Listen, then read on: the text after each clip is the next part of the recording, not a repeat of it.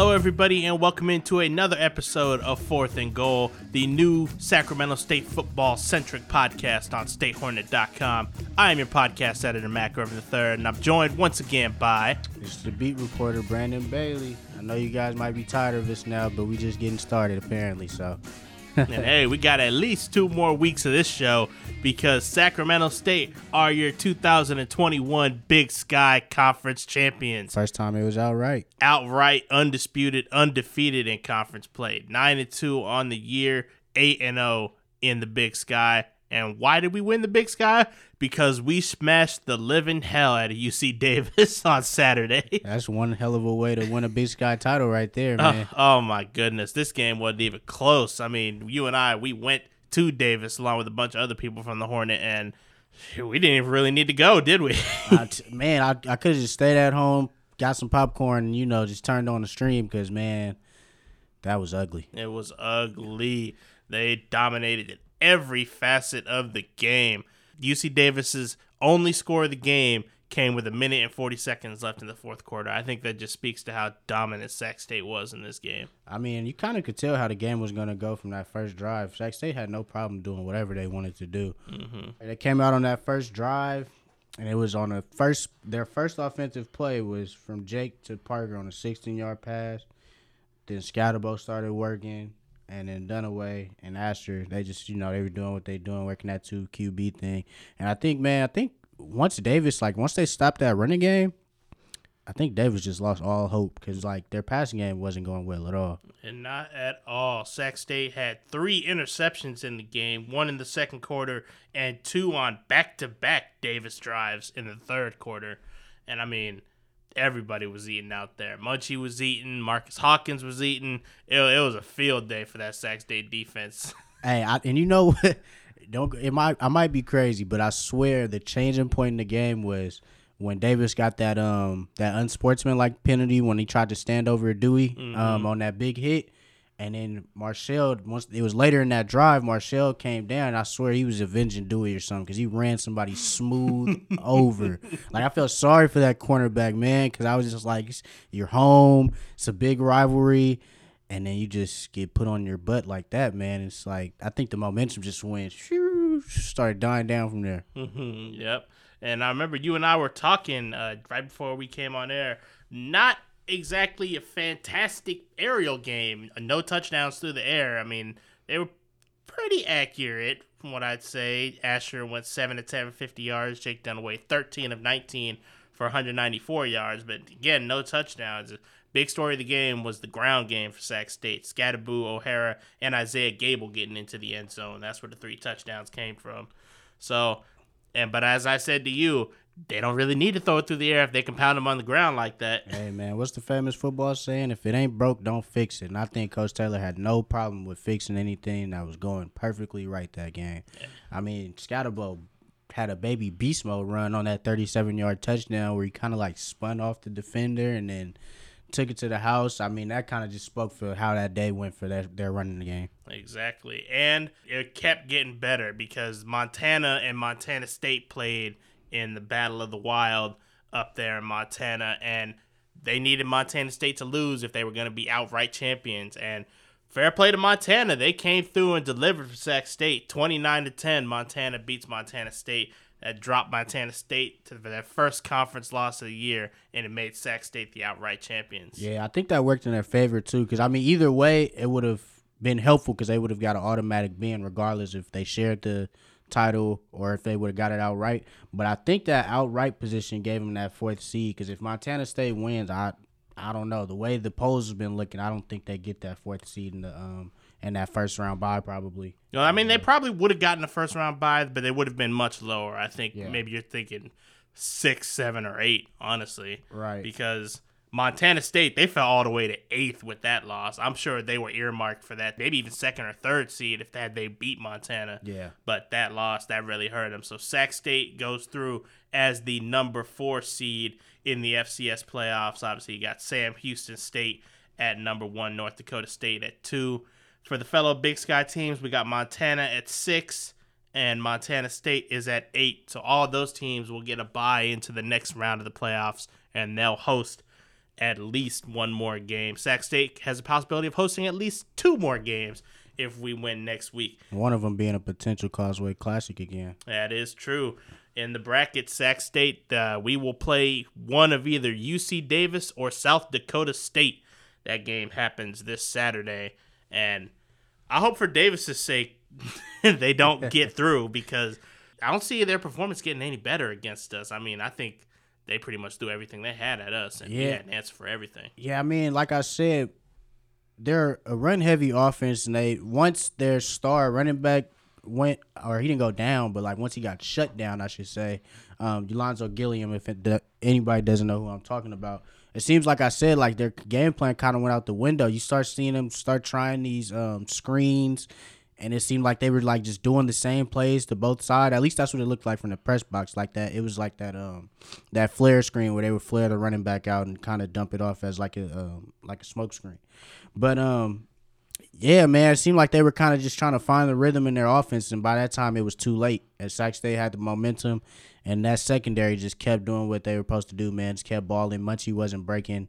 Um, same thing to the other corner on the other side. Um, Dean, Patrick Dean, Dominique Sanders, they all play really well. hmm So, the path through that side of the bracket runs through Sacramento. So they'll play one of UC Davis or South Dakota State on December 4th at 6 p.m. here at Hornet Stadium. And then it looks like from there, I would say they'd probably end up playing number five Villanova. That game would be at home should Sac State win. And then if they win that, well, it's on the road to Sam Houston State. Ooh, and that would be a tough one. Let's not count our chickens before we get there, man. Because last time, you know, unfortunately, we had a they had a short exit, but you mm-hmm. know, it could go either way this year. And I think that the way they're looking, I think they they're looking to go way uh, much further than that. Yeah, Sac State this is their second playoff appearance. Obviously, they made their first one back in 2019, and it was a rather unceremonious exit as they got thrashed around by Austin Peay University. And I'm looking at the bracket; I don't even see them in the bracket this year, so that mu- they must not have made it. You were the B reporter that year, man. What did you expect that? I didn't expect them. I didn't expect them to lose first of all, mm-hmm. and I didn't expect them to lose in the way they lost because you know you and I were talking about how Davis looked shut down. They didn't have any answers for Austin Peay either. Mm-hmm. Like, yeah, the opening to this game was absolutely brutal. I mean, Austin Peay put up 21 points in the first quarter. Oh wow. Sac State didn't even score until the third quarter, so that that was a painful game for Sac State, and it was one where it looks like it looked like they had run out of ideas almost. So, but I was hearing that they um that game was just like a rough and weird game from the start. Like it was a, I heard it was really rainy that day. Just heard it was like a really off day. Like Yeah. it wasn't really like expected to. it wasn't the Sac State team I had remembered seeing that day. Yeah. and they threw the ball 53 times in that game. I mean, I think that kind of speaks to it, right? Kevin Thompson went 21 to 53 in that game. They had only 19 rushing attempts. 13 of those were by Kevin Thompson. Oh wow. So, Well, I think that's that might play a difference for sure. Because if they don't have anything, they got depth at running back position. Mm-hmm. yeah. They got a balance too, where like we talked about in the last episode, where you got guys that could you know run run in more so like power situations in between the tackles, and guys that could um open the field up and and hit the boundaries too. So I think that this year that would play be a big help and. I'm telling you, man, don't sleep on that defense, man. Defense wins championships, and right now they're playing like they're championship defense. and I think another thing to note was that I believe this was late into the season, so we know Kevin Thompson and I believe Elijah Dotson were kind of banged up at that point, maybe not playing at 100%. Did they have a bye that year? They did have a bye that year, but I remember Thompson had missed a game, at least one game. Like Yeah, he the- exited one game and then It was the NAU game. That was where we got to see Jake for the first time. yeah, and he's And grown a lot since that game. Right, for sure. but For I sure. think I think that will help Sac State as they seem to be lighter on the injury front this year than they were in that year. Also, you know, they have the experience now. They had that off season last year where they got to gel with each other. So I think that will help them a lot this year. But I Mm-hmm. Mean, only time will tell. I know it's I know they love not playing on Thanksgiving, so Oh yeah, for sure. I shoot. I love that they're not playing on Thanksgiving myself, man. I'm I'm trying to pig out.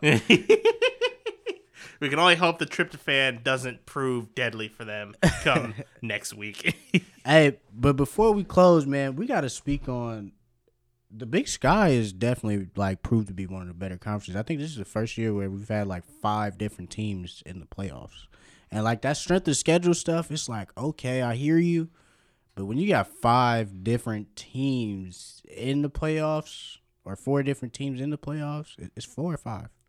It's five. Right? Davis, Sacramento, Eastern. Montana, Montana State, and Eastern. So we have Five. five out of twenty-four. When you got five different teams in the playoffs, man, that got to speak to that conference and um how strong it is. You know, And I believe Weber was like one of the two teams that just missed out as well. that were on the bubble. Yeah, hmm So I mean, it, this isn't the first year that the Big Sky has had those kind of those kind of berths either. So I mean, it's definitely a strong conference in the FCS. So I think there's definitely going to be eyes around Sacramento State a lot more now going into the future, barring any more pandemics that prevent Sac State from playing any more seasons. definitely. I think that season worked in their favor right now. I think they've probably the reason why they've one of the reasons I should say why they've had a great season, not taking away from their talent, of course, because they've been playing amazing. But when you're fresh and coming into a season playing against guys that you know played in a shortened season, still kind of trying to recover from that, and still, you know, I think that's kind of an advantage. I think Coach Taylor played that decision kind of smart. Now that I'm looking back at it, Mm-hmm.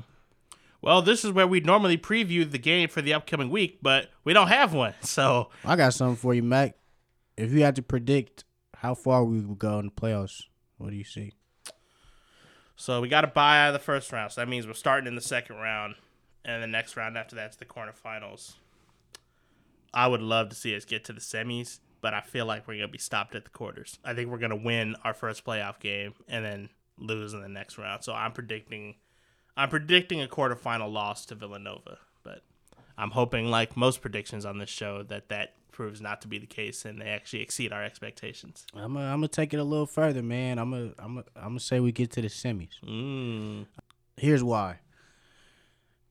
I think if Sac State can control like the time of possession, like how it seems these past few weeks, like where we could get the running game going early, and then open it up to our pass game. I think our defense, like they're playing with like a great confidence right now, and I think that's like really important when you're playing playing defense. Like, is you're confident because you're gonna go against these teams where you face the top two running backs or the you know the top guys. You're playing the best of the best in the playoffs, so I think their their swagger and their um their focus is gonna be what takes them far. So I, I see them. I'm going. I'm going with the semis right now. All right, man. Wouldn't it be great if we somehow made it to the championship and we made it to Frisco, Texas? Oh yeah, if that that'd be crazy. You might you might catch me on a flight to Frisco. I was just talking to some of the editors, maybe talking about doing some kind of round trip down there. I don't think they're down, but I might be. You know, you only get to see a team play in national championship every now and then. You only get that one time, man. So that would be so powerful. that would be nice to see, man. We gonna see. Best of luck to them, and I can't wait to see what what's, what we see in the future. Exactly, exactly. So I think that's where we're going to close out this week's episode of Fourth and Goal. If you enjoyed this episode, please go check out all the stories, podcasts, and content you can find on StateHornet.com. And we'll see you next week. Yeah.